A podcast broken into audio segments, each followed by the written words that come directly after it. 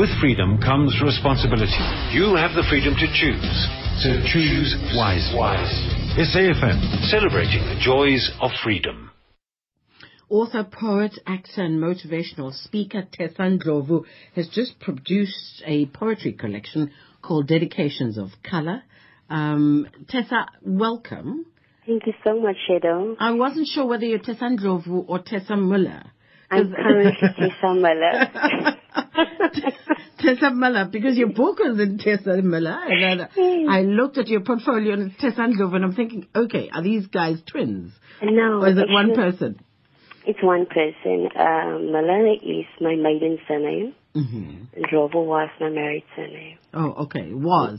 Yes, was. Okay, so you've gone back to Muller? Yes. Fantastic. Okay, so that's clear. Yes. Um, you know, I looked and I thought, how does she do it? You're an author, you're a poet, you're an actor, and mother, and not only to one child or two children. You've just been blessed with twins, and that makes it six children.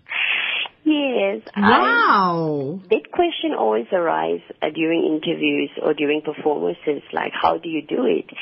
And I'm honest when I say sometimes I don't.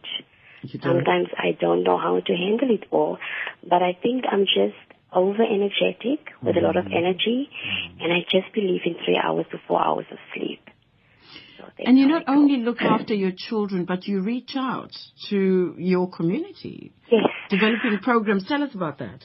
I'm also the founder and managing director of my own NGO, the Prophetess Youth Foundation. Mm-hmm. Uh, we distribute sanitary towels to more than 200 girls in my community.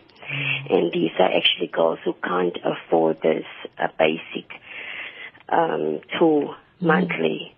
And with that, also for them to belong to this program, they have to be part of a book club. Okay. uh, because I, I train them all as uh, champions, and then they in turn have to help the foundation phase to read from grade one to grade four, and then again train champions in the foundation phase. Hmm. So it can basically be a cycle. So whenever someone leaves, there's always someone behind who can continue with the book club.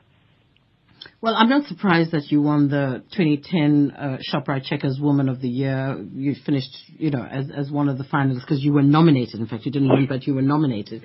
Because with all the work you do and still find time for your poetry and, and performance, what, what, what motivates you to write? I think what motivates me, um, that will be all the stories, you know, around me. Not only my own stories of my own experiences, but the stories of men uh, through a layered conversation of all the things that we witnessed, that we dream and that we yearn for. So it's not just my own experiences, but something that someone told me about. And I'm in a position where I'm so blessed to have an opportunity to tell my story. But some people can tell their stories, but they don't have the opportunity or the resources. Mm-hmm. So they inspire me basically to, to keep on writing and tell their stories as well. And these, what is there a theme through these stories, or I mean, are they stories of love? Are they stories of uh, joy? Are they stories of pain? What, is there a theme that runs through it, or is it is it a mixture of everything?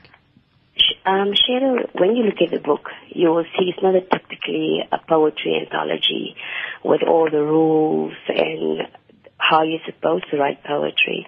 This is actually a poetry memoir. Um, so it's real life stories captured in categories. Categories of love, categories of womanhood, categories of the world I live in. For example, you will see I wrote about myself as a colored Mexican. I wrote about being a mother. I wrote about what really happened behind the hill of Marikana, um, staying in the Free State. So it's about everything that I witness, that I smell, that I reach out to, that people tell me about. So it's basically everything that you encounter every day of your life. Colored Mexicans. Ek is 'n colored Mexican sonder enige. It is actually the highest rated poem amongst all the races, even though it's Afrikaans. Well, just read it for us, because I can't read as well as you would do. Oh, you would like me to read that poem for you? Yes, Skullet Meesikant. Okay, uh, can I recite it for you Yes, without reading please. it? Yes, please. Okay. Ek is 'n kallet meisiekind sonder enige onskuld. Ek is 'n brein oorgenooi met kroeshare, popmooi. Ek praat 'n bietjie anders en ek het baie kennis. My dimpels is diep, my heupe is breed. Ek slaap met 'n swoelkous en ek eet my pap met breinsous. Mense vra my oor die muur, is bier my kultuur. Slaat ek my twee oë op soos die Griekwa. Gly my tong soos die Khoisan. So ek my boude soos Sarkie Bartman. Mm-hmm. Maar maak nie saak wat hulle dink, ek is 'n trotse kallet meisiekind. So ek my boude so Sarkie Batman. Ooh. I love that. I love. You see, I heard and I understood all of it, but I wouldn't have read it as beautifully as you have. Oh my gosh, thank you. And it, you know, it brings out also the commonalities, you know, amongst ourselves as South Africans, because ek ek ek ek ook eet my pap met brain sauce. Yes. you know, we, we, and, and, and it sometimes people don't know that, that, that they are not only a specific denomination that eat pop. Mm. Uh, you know, we all love pop. And uh, it's also that whenever people look at colors, they usually categorize us whether we are Khoi, or San. Mm. So I'm like, well, I don't care what I am, but here I am, and I'm proud and I'm comfortable with who I am. And what I've made peace with, Shado, is people will call me colored until I die. So why I don't just accept that and make it beautiful. Mm, mm. And, and and and that's what we should all do, really. Be be live comfortably in our skin. embrace yourself. So, where is this book available, uh, Tessa?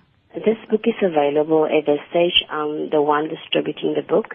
Um, I have to say the first print was sold out in one week. The second print was sold out in the second week.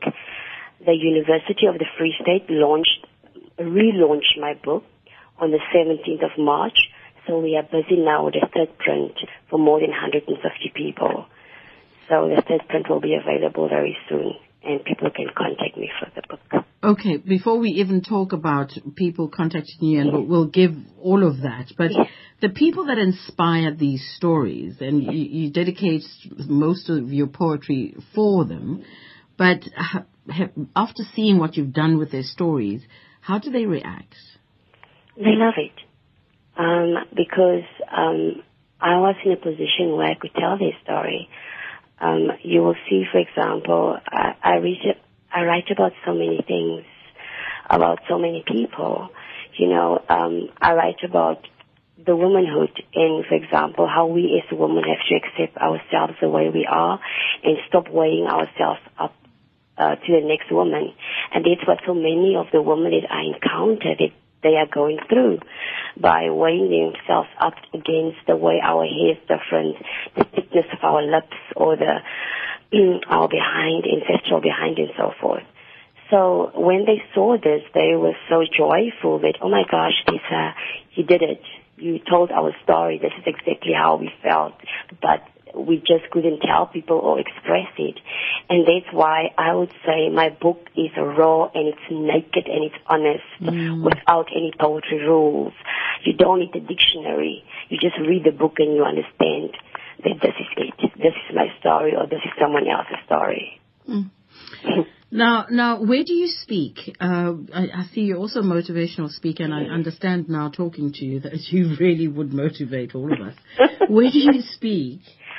Um, I'm so blessed that because I'm working at the University of the Free State, um, I three years ago I started to work with 23 schools in the Free State, which I'm not doing at the present moment.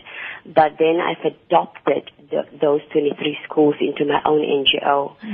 So usually I speak at schools. Uh, you know, that's where our future lies. So they need a lot of motivation. But Shado, I also hate to call it motivation.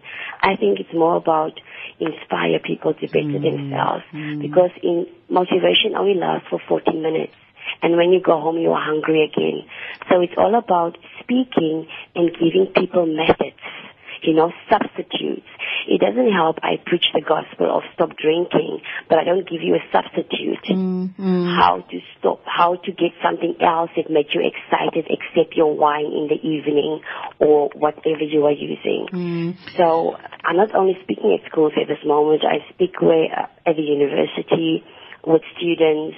I've just been invited last week to speak for the Right to Learning campaign, where we are trying to raise funds for students who uh, who face the possibility of being deregistered.